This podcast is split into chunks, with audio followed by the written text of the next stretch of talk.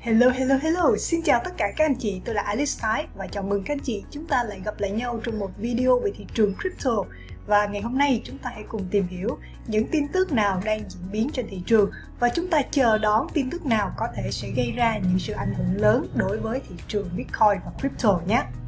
Ok, đầu tiên thì hãy cùng nhìn vào toàn bộ thị trường crypto vẫn không có quá nhiều những sự thay đổi về mặt giá của Bitcoin cũng như là các đồng altcoin khác. Mặc dù thì thị trường đang có thể hiện một cái đà tăng nhẹ trong ngày hôm nay, nhưng có thể là thị trường vẫn sẽ tiếp tục đi ngang và được giao dịch dưới mức 40.000 và trên mức 36.000. Nếu mà nhìn vào Bitcoin trong thời điểm buổi sáng ngày hôm nay thì chúng ta đang thấy thị trường có một cây nến nó bật tăng khá mạnh. Tuy nhiên thì ngay sau đó chúng ta thấy thị trường lại đẩy xuống vì vậy, với cái việc các nhà đầu tư mong chờ một cái cú hích dành cho thị trường Bitcoin, có lẽ chúng ta phải chờ đợi qua ngày 17 tháng 3, thậm chí là có thể sẽ hết tháng 3 bởi vì chúng ta sẽ có một số những tin tức rất quan trọng sẽ diễn ra trong thời gian tiếp theo mà một lát nữa đây tôi sẽ thảo luận trong video này. Một điều chúng ta cần lưu ý ở đây, mặc dù giá Bitcoin vẫn đang dao động đi ngang, nhưng có một số liệu khiến cho tất cả các nhà đầu tư cần phải để ý, đó chính là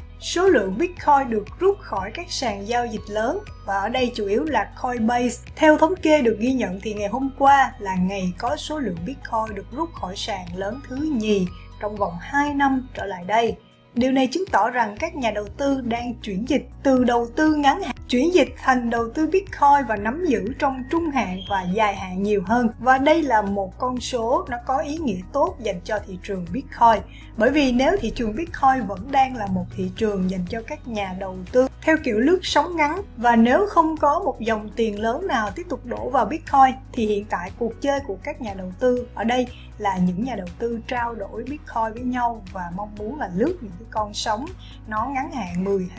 20% gì đấy. Còn một khi mà các nhà đầu tư đã rút Bitcoin ra khỏi các sàn giao dịch và chủ yếu là để nắm giữ dài hạn, lúc này đây chúng ta sẽ thấy rằng là nguồn cung của Bitcoin sẽ có một sự thiếu hụt và khi mà các quỹ đầu tư lớn cũng như là các tổ chức có cái dòng tiền đổ vào Bitcoin thêm, thì việc thiếu hụt nguồn cung của Bitcoin trên các sàn giao dịch lớn sẽ đẩy giá của loại tài sản này gia tăng khủng khiếp. Đó chính là một cái điểm mà chúng ta cần lưu ý và đây là một dấu hiệu rất tốt dành cho Bitcoin. Như chúng ta cũng biết rằng hai năm trước đây, vào năm 2020 thì Bitcoin có những cái đà tăng trưởng cực kỳ khủng khiếp, từ 10.000 lên 20.000 lên 30.000 đô. Và trong cái năm 2022 này, thì chúng ta cũng đang chứng kiến một dấu hiệu tương tự như cách đây 2 năm. Thì đây sẽ là một cái dấu hiệu, một cái chỉ báo sớm, khiến cho các nhà đầu tư vẫn có thể an tâm, vững tin lưu trữ Bitcoin trong dài hạn. Hiện bây giờ đây thì các nhà đầu tư đang chờ đợi hai tin tức.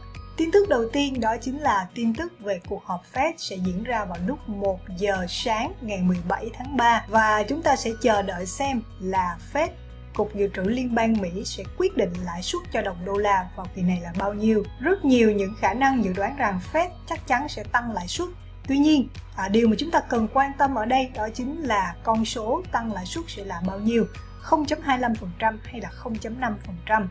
Và giọng điệu của Fed trong bài phát biểu sau cái thông tin về tăng lãi suất thì nó sẽ mang giọng điệu là bồ câu hay là diều hâu. Bồ câu có nghĩa rằng là một điệu mang thái độ hòa hoãn, hòa bình và nó sẽ là có cái tính chất là tiếp tục nới lỏng chính sách tiền tệ hoặc là sẽ không có quá nhiều đợt gia tăng lãi suất tiếp theo. Điều này nó sẽ giúp cho thị trường chứng khoán tăng mạnh. Còn nếu mà Fed có thì giọng điệu là diều hâu, có nghĩa rằng là sẽ thắt chặt chính sách tiền tệ bằng cách là sẽ tiếp tục giữ nguyên lộ trình tăng lãi suất cho những lần tiếp theo và thậm chí là có thể sẽ tăng lãi suất nhiều hơn cái con số dự kiến thì đây sẽ là một cái đợt đẩy mạnh thị trường đi xuống nhất là những cái loại thị trường mang tính chất là mạo hiểm như là chứng khoán thậm chí Bitcoin cũng có thể sẽ bị ảnh hưởng nếu dòng điện của Fed mang tính chất là thắt chặt chính sách tiền tệ trong kỳ tiếp theo. Vì vậy thì chúng ta hãy cùng chờ đợi thông tin này vào rạng sáng ngày 17 tháng 3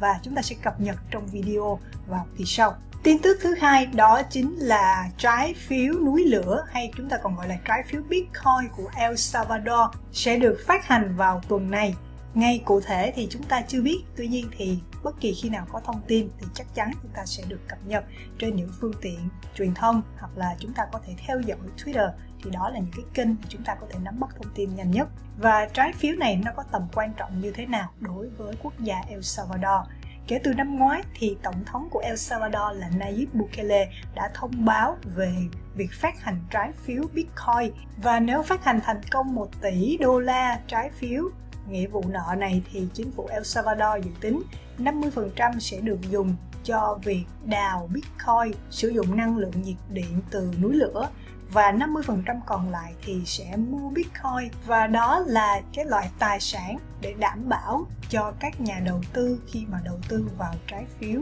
Bitcoin của quốc gia El Salvador. Và theo Bộ trưởng Tài chính của đất nước này thì ông ta có nói rằng khoảng thời gian từ ngày 15 tháng 3 cho đến ngày 20 tháng 3 sẽ là một cái khoảng thời gian thích hợp để công bố về cái việc phát hành trái phiếu này. Và cũng như là chúng ta sẽ cùng chờ xem à, tổng số lượng tiền El Salvador à, bán trái phiếu được là bao nhiêu. Nếu họ phát hành thành công 1 tỷ đô la trái phiếu thì chúng ta có thể dự kiến khoảng 50% tức là 500 triệu đô la sẽ được đổ vào thị trường Bitcoin và đây cũng là một cái con số vô cùng lớn. Khi 500 triệu đô la cũng là con số mà Michael Saylor công bố công ty của ông ta đặt mua Bitcoin vào cái lần công bố đầu tiên vào tháng 8 năm 2020 thì nếu El Salvador cũng thực hiện một động tác tương tự như vậy, thì đây sẽ là một cái tin tức vô cùng là tích cực dành cho toàn bộ thị trường. Và nó có thể sẽ đẩy thị trường Bitcoin gia tăng và tạo ra một cái sự bộc phá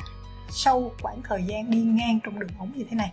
Và tin tức cuối cùng là một thông tin liên quan đến vấn đề nhân đạo khi mà Bitcoin và cryptocurrency có, có thể được sử dụng làm công cụ để giúp đỡ các quốc gia đang trong vùng chiến sự căng thẳng như là ở tại Ukraine. Và mới đây thì chính phủ Ukraine đã công bố trang web chính thức để nhận những cái đóng góp thông qua tiền điện tử và các nhà hảo tâm nếu mong muốn hỗ trợ cho quốc gia này để cùng vượt qua những đau thương và mất mát thì chúng ta có thể bấm vào cái đường link à, uh, donate.thedigital.gov.ua thì đây là cái đường link chính thức của chính phủ Ukraine. Chúng ta có thể quyên góp bằng Bitcoin hay là đồng USDT hay là Ethereum cũng như là một số đồng tiền khác Tuy nhiên thì cái con số mà đã được thống kê thì Bitcoin là đồng tiền được sử dụng để quyên góp nhiều nhất. Hiện nay thì trên cái trang web này đã có hơn 50 triệu đô đã được quyên góp.